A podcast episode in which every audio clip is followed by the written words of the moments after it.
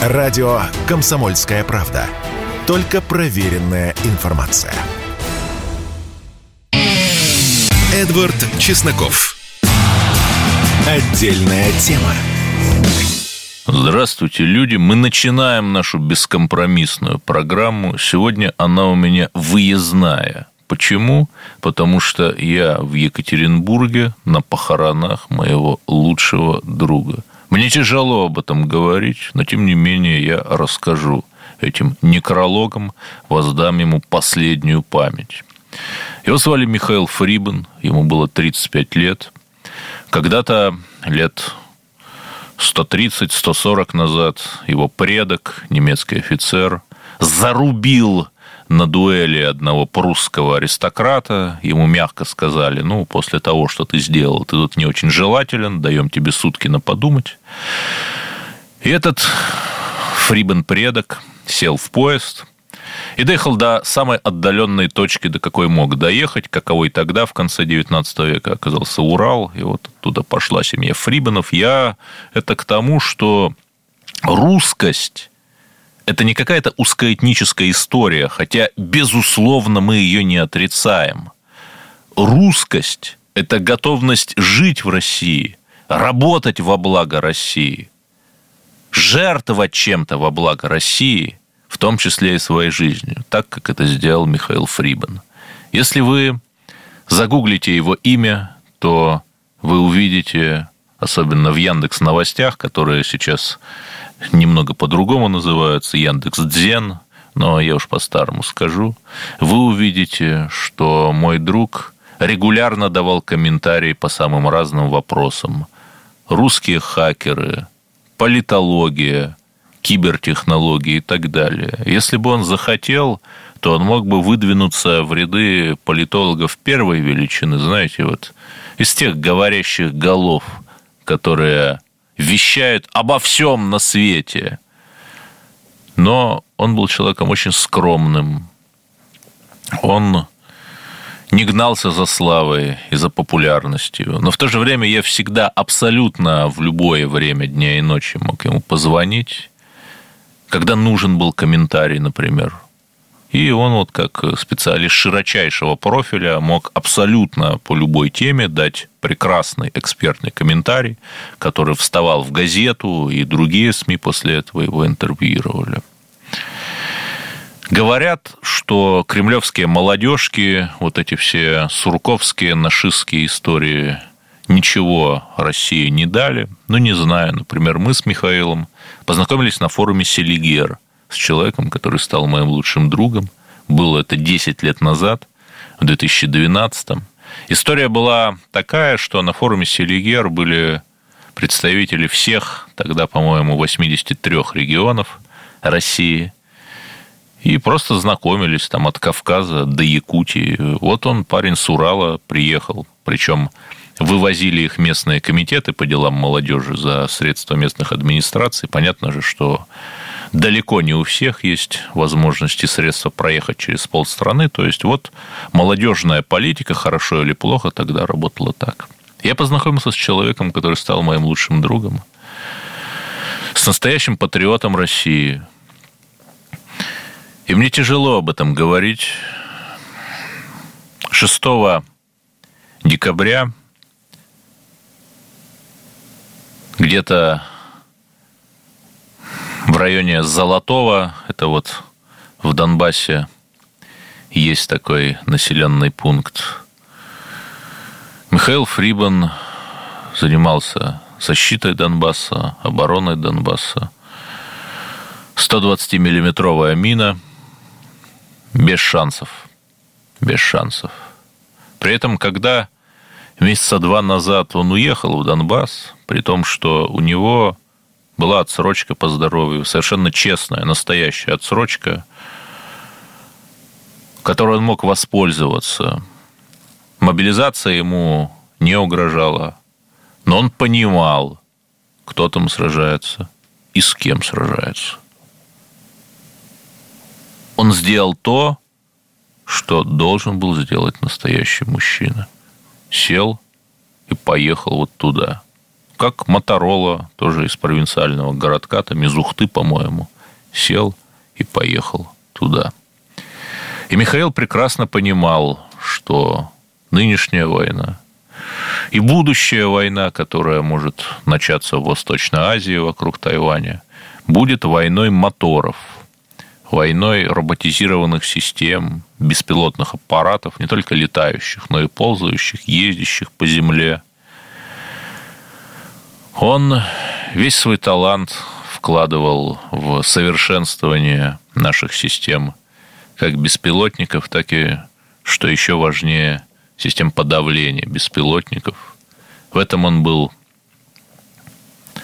огромный мастер, у него был огромный потенциал, как я уже говорил, ему было всего 35 лет, моему лучшему другу из Первоуральска. И несмотря на то, что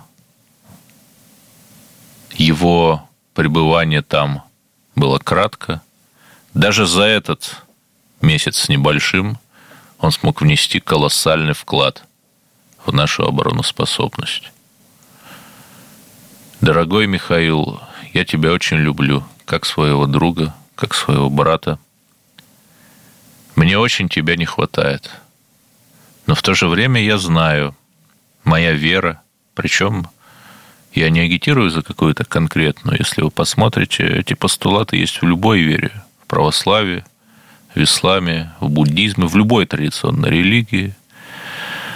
Моя вера и мои традиционные ценности дают мне утешение, поскольку я понимаю, что тело тленно и смертно, но душа бессмертна.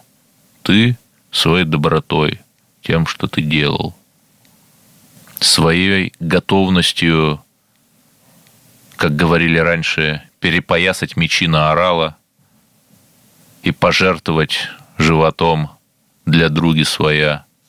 Ты заслужил это, то, чтобы оказаться в раю, оказаться в прекрасном, ином, более лучшем мире. И эта вера дает мне надежду, что твоя душа жива, как жива душа всякого героя. Тело может быть тленно, но душа жива, потому что живы идеи, идеи вечны. И эти идеи просты. Новый мировой порядок сейчас создаем мы. Порядок, основанный на справедливости. Порядок без угнетения человека человеком. Порядок, основанный не на правилах, как говорят американцы. Они забывают уточнить порядок, основанный на правилах, запятая, которые придумали США. А если вдруг ты по правилам, которые придумал не ты, выигрываешь, то то американцы меняют правила так, чтобы ты уж совсем не выиграл. Вот э, так это в спорте они любят делать. А мы создаем порядок, основанный на правде. Это наша истина, это то, что мы можем принести миру. Когда развивающиеся страны от Африки до Средней Азии чудовищно эксплуатируются Западом, западными концернами, которые просто гробят там экологию, оставляя ничтожные проценты в качестве налогов, потому что они подкупили местные режимы. Это неправильно.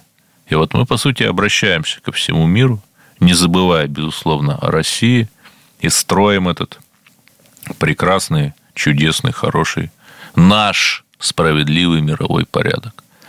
Поэтому жертвы Михаила Фрибана, какие жертвы Моторолы, Гиви, Захарченко, других героев русской борьбы, они не напрасны. Все будет хорошо. Они смотрят на нас с неба и благословляют нас на новые подвиги. Смерть не повод нарушать присягу, говорил мой друг Михаил. И с этими словами мы идем дальше. Давайте сейчас сделаем короткую паузу и после этого послушаем, что еще у нас происходит во внутренней и внешней политике. Эдвард Чесноков. Отдельная тема. Продолжим наш бескомпромиссный эфир. Давайте поговорим о Дмитрии Рогозине. И здесь э, я, естественно, отталкиваюсь от того, что на днях, когда он праздновал свой день рождения в ресторане при гостинице «Шешбеш» в Донецке, таковая гостиница была обстреляна, чего не случалось за все 8 лет. Несколько человек погибли, сам Рогозин получил ранение.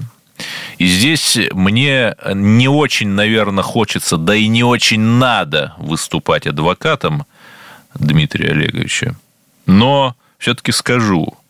Некоторые говорят, ну, человек, который позиционировал себя русским националистом, там, погуглите лет 17 назад, там, Рогозин – партия Родина и так далее. Вот этот человек как бы в азербайджанском ресторане Шешбеш. Почему? И на это сразу же следует контратвет, что в Донецке не так-то просто найти вообще любое работающее заведение, поэтому я не вижу проблем, почему национализм или не национализм Рогозина не может сочетаться с рестораном Шешбеш. Хотя вот рассказывают, что нужно уже внедрить э, такую систему. Ну, например, э, какие-нибудь националисты на районе, вы еще раз пройдите там по спальным районам где-нибудь в Мытищах, в Люберцах, там в Котельниках моих любимых и много чего интересного. Видите, просто прогулявшись по району, обратив внимание там на детские площадки, да, что вот представьте себе, какие-нибудь злобные националисты строят. Идешь, русская блинная, следующее русские щи, затем там какой-нибудь еще русский ресторан. Вот чтобы такого этнонационализма не было, было бы хорошо, чтобы было, ну, например, там пять русских ресторанов, там, условно говоря, один азербайджанский, один грузинский, один турецкий и так далее. Вот если бы у нас, конечно, существовала такая система, вот приходишь ты, хочешь открыть там, допустим, химчистку, да, что мы все к ресторанам прицепились, а те говорят, да есть у нас уже химчистка, но мы видим, вот нам система показывает, что нету салона красоты, например, да? И ты волей-неволей открываешь салон красоты. Потому что сейчас вот вы посмотрите новые районы, стоят эти несчастные салоны красоты. Пустые. Там никого нет. Зачем это? При этом я же не говорю, что библиотек не хватает в новых районах. О библиотеках я еще поговорю но элементарно продуктов не хватает, пекарен. Вот давайте внедрим какую-нибудь такую интеллектуальную систему. Там, насколько я знаю, в Москве с умным городом есть э, какие-то такие попытки, эксперименты. На Западе тоже такое бывает. Чтобы вот могучий искусственный интеллект, добрый, человеколюбивый робот, скрытый где-то в недрах сайта госзакупки, э, госуслуги, простите, оговорка по Фройду, вот решал, какие заведения, вот каких заведений тут не хватает, и создавал бы благоприятствование для тех предпринимателей, которые хотят их открыть. Но вернемся к Рогозину. Вопрос, э, конечно, риторический. А мы как-то отвечать будем, то есть мы видим, что наш дорогой, любимый Владимир Зеленский, или как правильно называть его по-украински, не очень понимаю, то там э, в Херсон приедет, то в Артемовск, э, который называют Бахмут, то еще куда. И мы, ну а что мы, не знаю, что мы. Мы даже озабоченности не выражаем. Вот э, мне кажется, что хороший такой здоровый принцип его не я придумал, я его вычитал в блоге э, «Путник-1». Есть такой Лев Вершинин, э, писатель-фантаст. Вот он такой принцип еще в 2014 году предложил никогда первыми, но стопроцентно в ответ. Баш на баш, так сказать, око за око. И, в общем, о чем говорить, когда и так все понятно, но все-таки я хотел бы, чтобы было все как-то еще чуть-чуть понятнее, потому что вы помните этот фильм про динозавров, парк юрского периода. Там динозавр ходит вокруг ограды под колючей проволокой, проволока под напряжением. И он постоянно тыкается носом каждый день там в разные места. Он ее тестирует. А вдруг там напряжение снято или напряжение меньше. И вот он ее изо дня в день тестирует. Да? Если напряжение снято, то он идет дальше. И в конце концов проломит эту колючую проволоку, вырвется на волю и начнет есть всех мнящих себя венцом пищевой цепочки. И к тому, что эта история, ну, там, э, бомбанули Крымский мост, под Энгельс что-то прилетело, регулярно Белгород бомбят, и как бы а, какого-то соразмерного ответа нет. Причем, заметьте, я не призываю там ни к чему, да, я просто говорю, как действует психология. Ну, это такая динозавровая психология – если проволока, помечающая границы, за которые тебе, хищному динозавру, нельзя заходить, не запитана током и не дает тебе током легонько, то все, динозавр пойдет дальше, как я уже и сказал. Ну, и опять многие, наверное, смеются над Рогозиным, многие смеются над э, этим лютейшим, как говорят это молодежь, кринж, да? Кринж. Про Сарматушку там Денис Майданов спел какую-то довольно странную песню. Ну, во-первых, э, пианист э, поет так, как умеет. Да, смешно. И он воспроизводит ровно те смыслы, которые ему закладывали. Там советская школа закладывала. Лишь бы не было войны. Вот эта вот поэма Евтушенко «Мама и нейтронная бомба».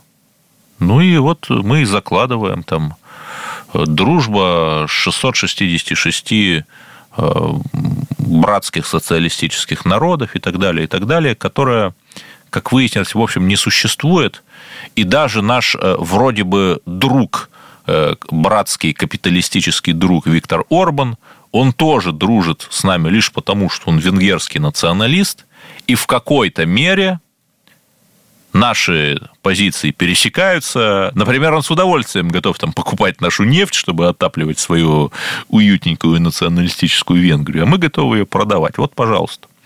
Но я вас уверяю, что если мы будем слабы, то и тот же Орбан, и те же другие прекрасные люди с удовольствием нас съедят. Что еще тут интересно? Я думаю, что э, все примерно сказали про визит Зеленского в США. Тут надо понимать, как все это работает. Э, в США, по сути, узаконена практика коррупции. Там есть институт лоббистов, ты можешь зарегистрироваться как лоббистом кого угодно, и за деньги лоббировать чьи-то интересы там в Сенате, в, в правительстве, в федеральных агентствах, там, в Белом доме получают это очень серьезные деньги. Многие бывшие сенаторы и члены палаты представителей, сотрудники администрации регистрируются как лоббисты, там открывают свои консалтинговые фирмы и начинают по полной. Ведь все двери им открыты, все связи для них установлены. Так вот, Э, украинская компания – это пир лоббистов. Украина вбухивает огромные деньги в лоббистов. Лоббистам нужно показывать, что вот нам не зря лоббистам дают деньги. И они организуют, э, там, занося, я не знаю сколько, но думаю, что полмиллиона занесли там минимум э, долларов. Они организуют эту вот встречу с Зеленским, с, встречу Зеленского с Байденом и так далее. Откуда берутся эти деньги? Американушка выделяет Украинушке очередной миллиард. Но выделяет хитро. Большая часть этих денег оседает на счетах Федеральной резервной системы США, на счетах подрядчиков, из того самого военно-промышленного комплекса, там условной корпорации Lockheed Martin, хотя там их много. Что-то доходит до Украины, но не просто же так. Э, украинское руководство, пресловутое банковое, выкатывает откаты, вкладывается, например, в криптобиржи, наподобие известной криптобиржи FTX, которая с треском лопнула американская, вкладывается в тех же самых американских лоббистов, то есть деньги в США остаются. Биржа FTX, через которую собирались деньги для Украины, она один из крупнейших доноров Демпартии США. 40 миллионов там, по-моему, на Байдена пожертвовали на последнюю кампанию. Но это было до Украины, но все равно, чтобы вы понимали масштаб. Сейчас примерно то же самое. Больше только Джордж Сорос пожертвовал. Вот такой вот адский коррупционный круговорот, а сам визит Зеленского, по сути, ничего не значит, потому что понятно, что США продолжат поставлять Украине оружие так, как они поставляли. Вот продолжим мы через пару минут, пока послушайте новости. Эдвард Чесноков. Отдельная тема. И мы продолжаем наш ужасающий и бескомпромиссный эфир. Теперь поговорим о чем, ну не о погоде же нам говорить. Визит Байдена мы уже обсудили, уже даже американцы глумятся там из серии, ну, дружочек, э, поросеночек, ты пришел просить еще 50 миллиардов долларов у наших, то есть американских налогоплательщиков. Ты хотя бы костюм из уважения к американским налогоплательщикам и уважаемым сенаторам, сэрам и пэрам и прочим надеть можешь? А он там в какой-то тоже своей... Э, Джобс в водолазке это как-то смотрелось, а вот у него не смотрелось. Ужасная пошлость, как, в общем, и все, что делает этот человек. Ну ладно, бог бы с ним. С ним, в общем, все понятно. Я предсказываю, что уже в следующем году, ну тут 50 на 50, сбудется или нет.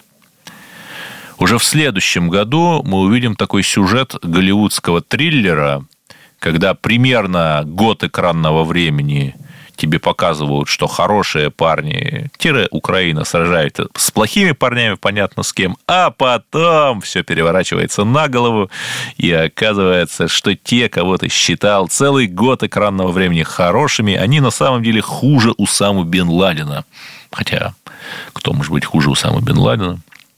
И тот, кто поддерживает их, тоже хуже Усамы Бен Ладена. Вот я думаю, что когда все деньги будут освоены, американские эти миллиарды, по схеме, которую я описал, распильно-откатной, то американцы, не они, вернее, а кукловоды, СМИ, Демпартия пресловутая, вдруг заявят, что Украина не готова к демократии, что, оказывается, на Украине есть нацизм. Вот так вот. Понимаете, да? И если вы думаете, что я придумываю, то 19 лет американцы сидели в Афганистане, при этом где-то года два назад, перед 2021 годом, стали выходить э, в Вашингтон-Пост, в серьезной газете, циклы расследований абсолютно адовые, там, об абсолютно адовой коррупции. Что школы в Афганистане из программ американской поддержки строились только на бумаге, что они огромные деньги тратили просто на взятки всяким полевым командирам, то есть брали на содержание полевых командиров. Полевые командиры в ответ не стреляли в американцев, э, ну, хотя бы при свете дня. И американские офицеры отчитывались, что вау, вау, вау, мы добились примирения в Афганистане, смотрите, мы всех победили, ведь полевые командиры в нас не стреляют, хотя бы при свете дня. При этом э, вот та самая хваленая американская мягкая сила, реальная история, которую я прочитал в книжке Afghan Papers, то бишь афганские бумаги, вот то самое адовое дело о распиле. Распилили 130 миллиардов долларов э, за 20 лет. Я думаю, что на Украине, на украинском кейсе они распилят примерно больше – то есть примерно столько же, но просто быстрее, потому что Соединенным Штатам уже немного времени осталось. Скоро к ним придет всадник по имени Смерть, но это где-то в 2024 году. И вот поэтому они торопятся и как-то вот быстро, не эстетично, некрасиво и нелицеприятно пилят и пилят. А почему? Потому что США – это мощнейшая экономика мира. Ну, была, по крайней мере, до 2014 года, пока ее Китай не опередил. В этой экономике в силу закона больших чисел крутятся огромные деньги, а там, где крутятся огромные деньги, естественно, возникает желание их оптимизировать. И вот они все время в кого-то вторгаются, находят где-то проблемы с демократией. Там 40 лет назад, по-моему, в Гренаду вторглись и так далее, и так далее. Почему? Потому что вот в Америке, в самих США, конечно, пилить можно, но там есть там прокуратура, 17 спецслужб, конкурирующие партии и башни, СМИ, не то что свободные, но их много. Там есть демократические, республиканские, тебя быстро съедят. Это, кстати, не я придумал, это вот этот концепт, США как империя распила и распил как двигатель американской экономики и внешнеполитической экспансии. Это придумал покойный Егор Просвирнин который год назад, к сожалению, в декабре безвременно погиб. Вот у него есть монография «Почему США умирают». Можете почитать. Вот там это все очень красиво описано. Я вот так пересказываю своими словами. И начинается вот эта американская экспансия. Почему? Потому что в Афганистане, на Украине, в Сомали, где там еще, в Гренаде, допустим, пилить очень удобно. Проверяющие комиссии из Конгресса туда не ездят – если что-то, какой-то свидетель, можно его просто отправить к рыбкам в Афганское море куда-нибудь. И все. И вот так вот э, распилено 130 миллиардов долларов. Это в одном Афганистане. И это то, что достоверно известно. Это, там, это не арти, это не кремлевская пропаганда. Это газета Washington Post совершенно спокойно пишет. И вопрос, а хоть кого-то, хоть кого-то в США за это посадили? Нет, конечно, были, были там скандалы, были расследования, были публикации в СМИ. Но нет, никого не посадили. Почему? Потому что мировая жаба на собственную склизкую мировожабную лапку не наступает. В Афганистане демократию построить не получилось, но ничего, теперь они переключились на Украину, строят демократию на Украине. И с этой историей произойдет ровно то же самое, что с Афганистаном. Поскольку запас прочности у американцев, у США уже не тот, что там хотя бы при Обаме, я уж не говорю, при Буше, они э, очень скоро, распилив все, что там нужно, они хотят распилить, они скажут, что, ну, вот вы знаете, не готова Украинушка к демократии, вот давайте мы еще там куда-нибудь уйдем, я не знаю, в Сомали тот же, например, да. Вот, так будет. А то, что за эти американские процессы реальными жертвами становятся простые украинцы, ну, американцев это мало волнует. Они даже в 1898 году собственный броненосец «Мэн» взорвали на Кубе, чтобы спровоцировать вторжение на Кубу, собственно, первую американскую такую классическую империалистическую войну. Вот такие пироги. Поэтому я бы говорил, конечно, не о визите Зеленского. Это затянувшаяся очередная часть э, все того же циркового представления. Там потом будет, он там и к папе римскому съездит, там и к Риши Сунаку, и к Грете Тунберг в Стокгольм, и, и вот и в Антарктиду к пингвинам. Везде, где можно пропиариться. Я бы говорил о визите нашего дорогого, любимого стального Димона к не менее дорогому и любимому председателю Си. Я про Дмитрия Анатольевича Медведева. Совершенно неожиданный визит. И что поразительно, буквально вот накануне, там, за день, по-моему, до этого визита, происходит взрыв на газопроводе в Чувашии. Понятно, что это сигнал. Понятно, что так просто такое не происходит понятно, что Ну, я не скажу, американцы, там все сложно. Газ как бы добывает много кто. Норвегия. Понятно, что они хотят послать сигнал, поскольку очевидно, что предмет – это энергетическая сделка, это бесперебойные поставки энергоносителей, в том числе газа в Китай, который хочет построить свою мировую империю, которую он называет сообщество общей судьбы. Так, и вот,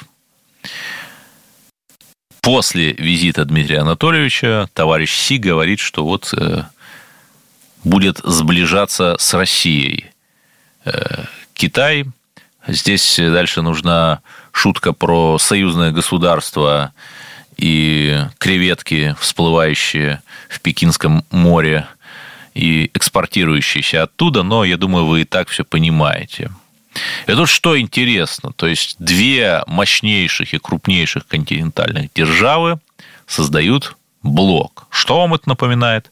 точно такой же блок мощнейших морских держав, то есть Англии и США. Мы видим, что во многих э, мировых конфликтах, где они сражались на одной стороне, ну там та же Вторая мировая война, э, скажем так, э, интеллектуальным заводилой была Англия. Вы там посмотрите, сколько английских ученых в Манхэттенском проекте, как британские спецслужбы помогали американским там решать их вопросы. Именно британские интеллектуалы взломали шифр Энигма немецкий. И американская мощная экономика. И у нас, я думаю, будет так же, что российская предприимчивость и креативность, интеллектуальность и китайская мощная экономика способная произвести все. И вот, мои дорогие друзья, это и будет тот тандем, который, как англосаксы в 20 веке, будет править миром, помяните мое слово. А мы продолжим через пару минут. Эдвард Чесноков. Отдельная тема. Ну и в последнем блоке, коротком, давайте поговорим о новостях культуры – Моя любимая Российская национальная библиотека, РНБ, из Санкт-Петербурга, одна из крупнейших, старейших в России, да и вообще в Восточной Европе. Как вы думаете, друзья мои, сколько там получает библиотекарь? Библиотекарь там, друзья мои, получает 30 тысяч рублей. Библиотекарь первой категории. При том, что там как бы есть майские указы. Понимаете, да? Ну, подождите. То есть, директор библиотеки по фамилии Гронской игнорирует, получается, майские указы. Как так? Почему я на них накинулся? Потому что они уже показывали, хотели показать э, фильм «Мюнхгаузен» производства по заказу Геббельса в 1943 году, после того, как... Ну, не скажу я там, не только я, мы, патриотические телеграмщики, больше некому, больше это никому не интересно. Написали в телеграме, они там оперативно подправили и без э, всякого объяснения поменяли фильм на другой. Хорошо, пожалуйста. Открываем каталог РНБ, Российской национальной библиотеки. Вводим книгу «Другой Петербург». Это Константин Ротиков, был такой публицист, написал книгу об истории петербургского гомосексуализма, где весьма неприкрыто имеется пропаганда этого самого. И даже воспевание соответствующих отношений. И вот эта книга находится в юношеском читальном зале Российской национальной библиотеки. Нет, вы знаете, я не ханжа, я много чего повидал, но, может быть, все-таки в юношеском-то читальном зале такую книгу держать не надо. Вы ее там в обычном читальном зале держите. Это еще не все. Я же не зря начал с зарплаты.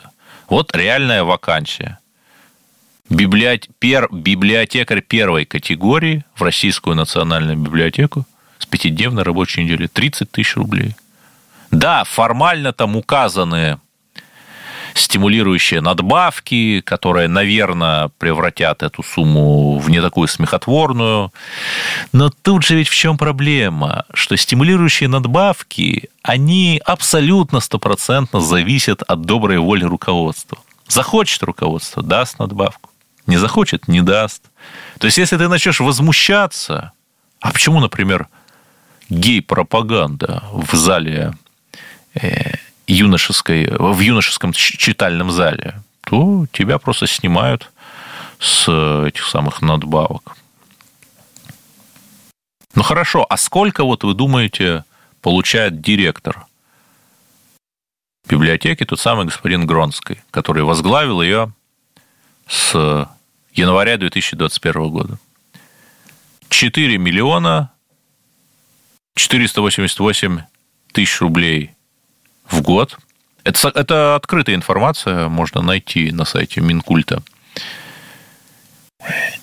Его декларация о доходах. То есть порядка 370 тысяч рублей в месяц. Вот за эти за эту зарплату для директора мы имеем фильмы Геббельса, мы имеем ЛГБТ-литературу. Там же не только вот этот вот Ротиков, там другие книги там мне находили, скидывали читатели моего телеграм-канала. Как же так? И самое это забавное, что общее, то есть запомнили, да, сколько директор получает? Ну, почти 4,5 миллиона рублей в год, 370 тысяч в месяц. При этом средняя зарплата 54 тысячи 200 рублей в месяц. За 2021 год она снизилась на 600 рублей. Было там э, почти 55 тысяч в 2020 году, в 2021 стало 54,2. То есть вот э, э, достижение. Я уж не говорю, что была инфляция. Вот такое достижение директора. Слышите, и у меня простой вопрос. А как мы с таким подходом победим, я уж не говорю бандеровцев, победим мировую жабу в той культурной войне, которая сейчас происходит? Более того, какие-то э, малоинтеллектуальные люди сняли ролики про СВО, мотивирующие солдат сражаться, потому что сражаться они должны, потому что им деньги платят, а так они бедные, у них сосисок нет. Слушайте, это что за бред? Что за бред? Люди за свою землю сражаются, за детей, за матерей, за братьев, за 1100 лет нашей истории. Материальная мотивация, она, конечно, имеет место, но на шестом, пятом, седьмом месте – вот давайте мы, друзья, вот частичную мобилизацию мы объявили, давайте мы все-таки и культурную мобилизацию объявим, и тогда победа наша будет неизбежна. Вот на этой оптимистической ноте я закончу. Всем хороших выходных. Русская победа неизбежна. Эдвард Чесноков. Отдельная тема.